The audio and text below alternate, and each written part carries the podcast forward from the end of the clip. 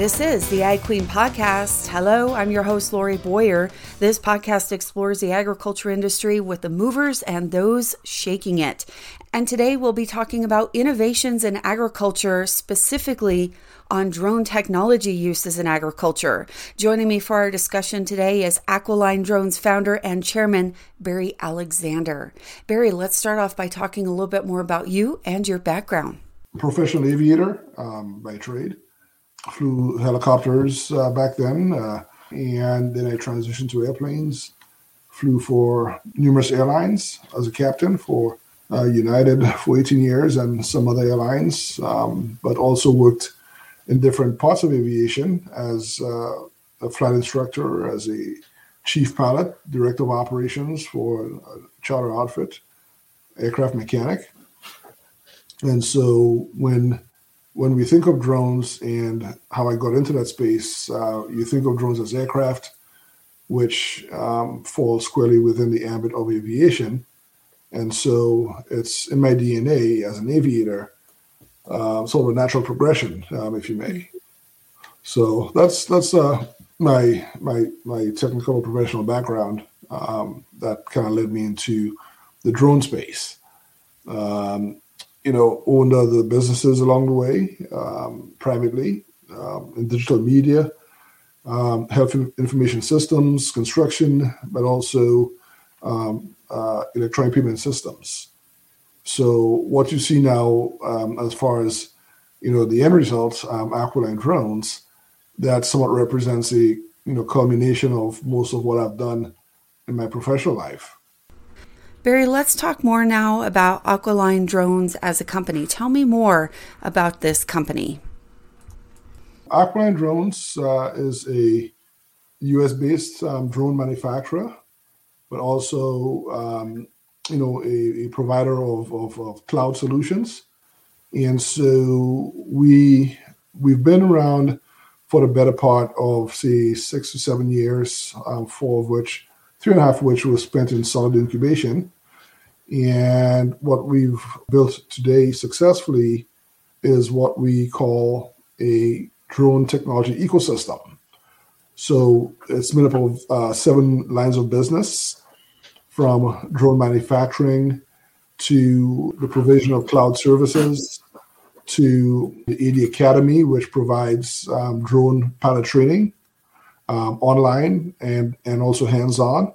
One of the uh, uh, initiatives we we uh, uh, championed was that of providing uh, free drone training to all first responders, um, i.e., law enforcement, you know, firefighters, other first responders nationwide, in commemoration of uh, you know the 20th anniversary of 9/11 until year end. So so we we currently train law enforcement, firefighters, first responders nationwide to become commercial drone operators, and then we provide the uh, infrastructure to allow them to use drones, you know, in the line of, of, of work.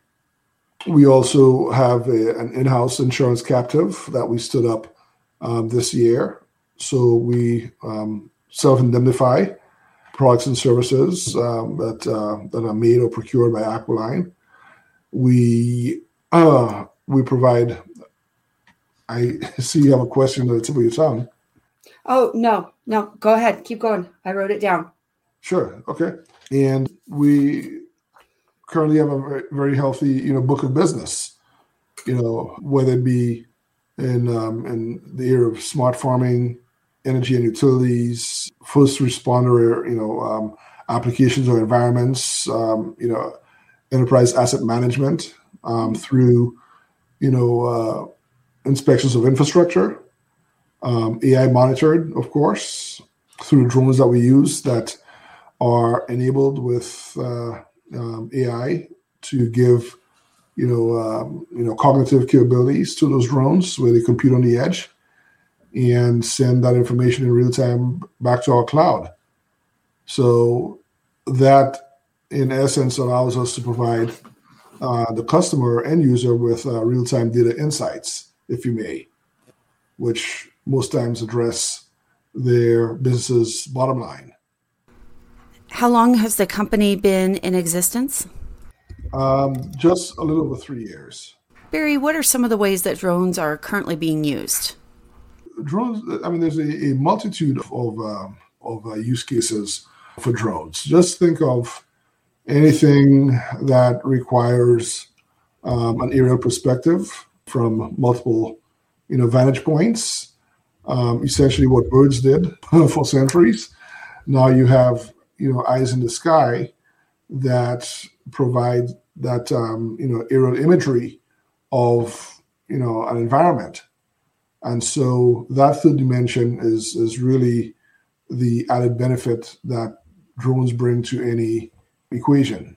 So again law enforcement firefighting energy and utilities i mean inspections um, cell phone towers uh, wind turbines bridges tunnels anything that can be seen from the sky uh, or monitored from the sky you know, with the, the right camera or sensor package, allowing for, you know, you know, thermal imagery, for example, identifying bodies where ordinarily you would not see them in uh, post-disaster environments um, is, is namely, you know, the benefit that, uh, you know, is derived by society when, when uh, drones are used. Specifically, let's talk about how drones are being used in the agriculture industry in multiple ways um, from your from your typical you know geodetic um, surveys, um, land um, surveys and mapping, to uh, fruit counting using um, AI algorithms to count fruit. You know, apples, pears, berries, what what have you, to uh, fruit analysis, to um, you know applying uh, pesticides, to um, precision farming. You know, killing of precise, you know, termination of bugs, multitude of applications in, in farming. Barry, can you give us some more detailed examples or specifics in what agriculture uses there are for drones? When you speak of farming, it's not just agriculture. You also can include, you know, the management of livestock. So whether it be as an aerial rancher, you know, managing your livestock as far as, you know, counting counting your cattle, you know, being able to ascertain the cattle's health through health monitoring, um, you know, sensors or, or, temperature monitoring sensors that could detect, you know, you know, rapid, you know, rise in body temperatures, you know, obviously sign of impending poor health. Which, if your purpose for ranching is that of harvesting, you know, beef or, or milk from the cattle, it's important to know today the health of your livestock, which somewhat gives you an indication of what that will trade for after it's harvested. So prompting you to take to be more proactive as far as the actions you take in isolating the unhealthy, you know, animals. Let's talk more now about autonomous drones.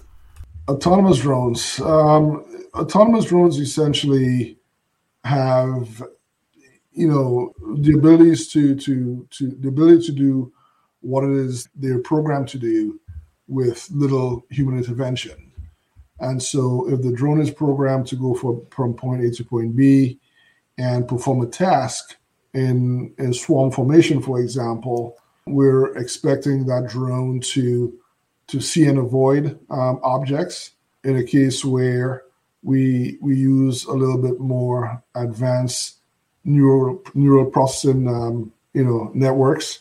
The drone uses a system that allows it to compute its course in, in real time, just as just as a person would.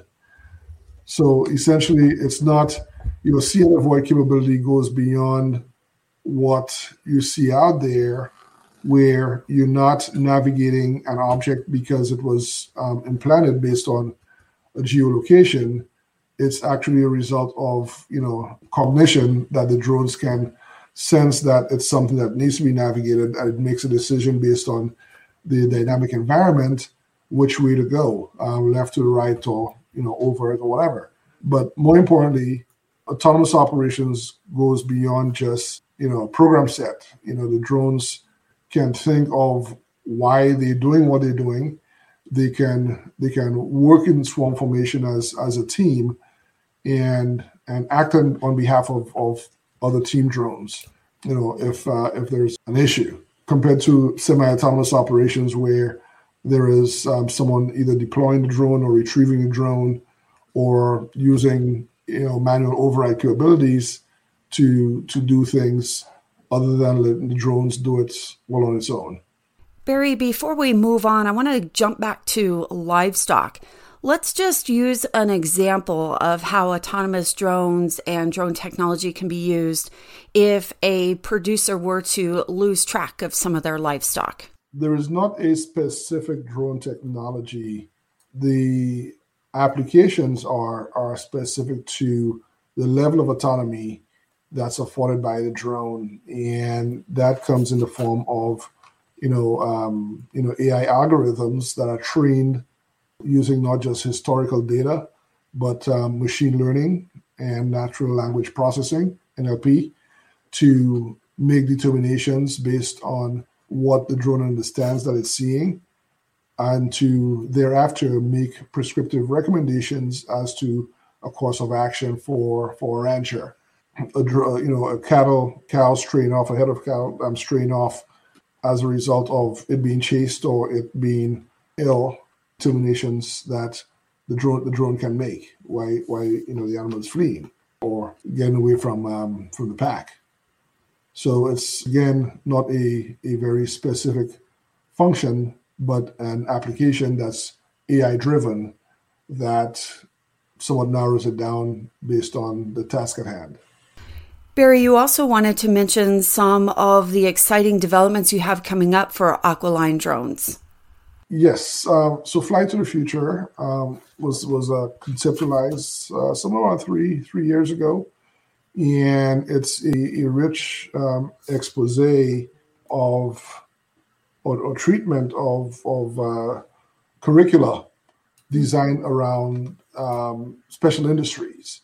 So not only do we teach you everything from A to Z about drones, um, we we also teach you you know cloud technology. We teach you you know about you know registering a business, you know uh, managing a business in the drone space, anything that you know would allow someone who is unemployed, underemployed, displaced, um, especially in a post-COVID environment, to delve into an entirely new industry with the the skill set and knowledge base to to become a pot- potentially a successful business owner as a, a drone service provider.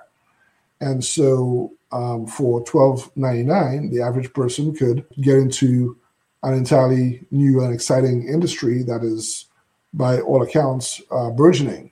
I mean, think for twelve ninety nine. If by comparison, you wanted to become a hairdresser, I mean that's you know fifteen to twenty thousand dollars for twenty nine weeks, and at the end you get you know you know a skull and a wig and probably a moisturizer kit um, to work with. But but here, upon successful completion of the course, we also provide you work through uh, what's called a drone on demand app akin to Uber, where we aggregate all the service requests nationwide from individuals and businesses alike.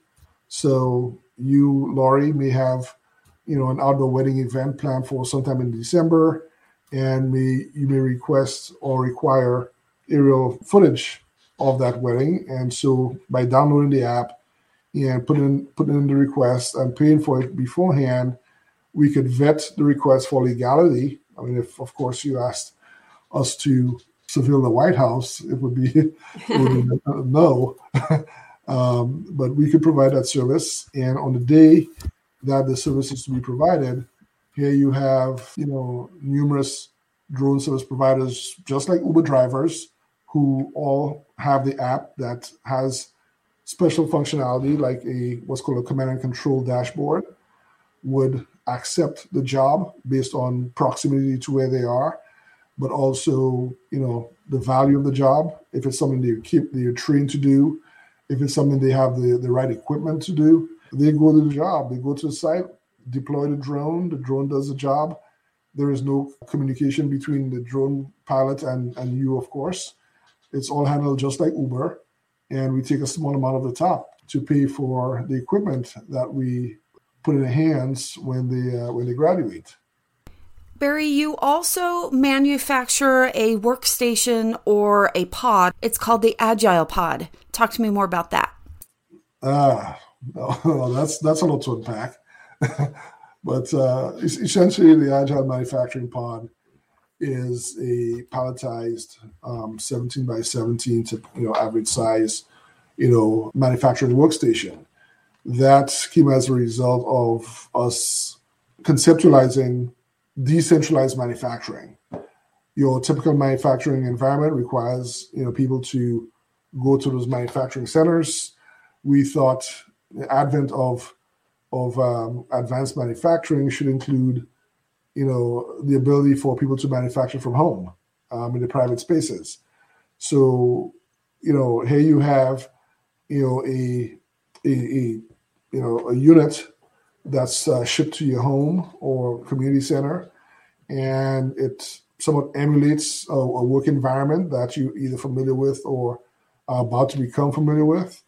In which case, it's uh, you know drone manufacturing, and so you could manufacture drones on our behalf in your basement, garage, living room, wherever you know best suited for its installation. And you know we coordinate the the supply chain through AI, so we know based on uh, the demand for parts or inventory um, when when the parts should be shipped to you. Uh, if it's done as a community effort, then you could change the flavoring of the manufacturing activity. So you know, for six months you could be producing drones. Next six months you could be making dentures, prosthetics, you know, um, every, anything from A to Z. And next thing you know, you have a you know um, a decent or an all-encompassing you know manufacturing ecosystem within the community. But it also addresses, um, on the flip side, it also addresses some of the encumbrances of uh, people getting to work, mobilization of the workforce, you know, childcare, anything from A to Z. And you can imagine a post-COVID environment where working remotely is becoming um, of great appeal to the general populace. Uh, it it uh, it dovetails nicely into that uh, environment. Barry, another exciting development is a new airline that you're launching. AD Airlines. Oh, okay. Um, oh. We just as of last week, we we were granted authorization by by the FAA as a full fledged airline. Oh, and cool. So okay. It's something that we've been working on for the past uh, few years. We were successful at putting together all the material uh, for the FAA, i.e., you know, manuals, um, you know, operations manuals, maintenance manuals, safety manuals, you know, everything from A to Z, uh, training manuals. And we were successful at making it through every testing and evaluation gates that um, the FAA had, whether it be, you know, conformity checks or, you know, check rides or operations inspections, things of that nature, leading to us getting what's called an air carrier certificate. The long term goal here is to operate manned aircraft, which your typical airplanes and helicopters and drones under the same certificate. Eventually, and that's been the biggest challenge of the FAA, is how do you integrate drones into the national airspace system? Barry, you also wanted to mention the first national drone showroom. The showroom is first of its kind. There's no other um, drone showroom in the country, um, so that you know that makes it a little bit you know eye catching. Gives the public you know immediate access to that immersive experience of uh, you know drone technology. So you could come in and see what we do firsthand from the production side of things to um, flight simulation side of things to the agile manufacturing pod, um, which will be on display there. So you can somewhat visualize what a pod would look like in your basement or garage or living room to the ability to see different drones or associated um, software packages, um, camera sensor packages to, you know, a sales desk, of course, where you could purchase, you know, commercial off the shelf available drones. So again, an immersive experience, somewhat like a car dealership where everything is on display and everything is for sale. I want to thank my guests for joining me here on the Ag Queen podcast here today, Aquiline Drones founder and chairman Barry Alexander. For more information, log on to aquilinedrones.com, spelled A Q U I L I N E drones.com. That does it for the Ag Queen podcast today. I'm your host, Lori Boyer.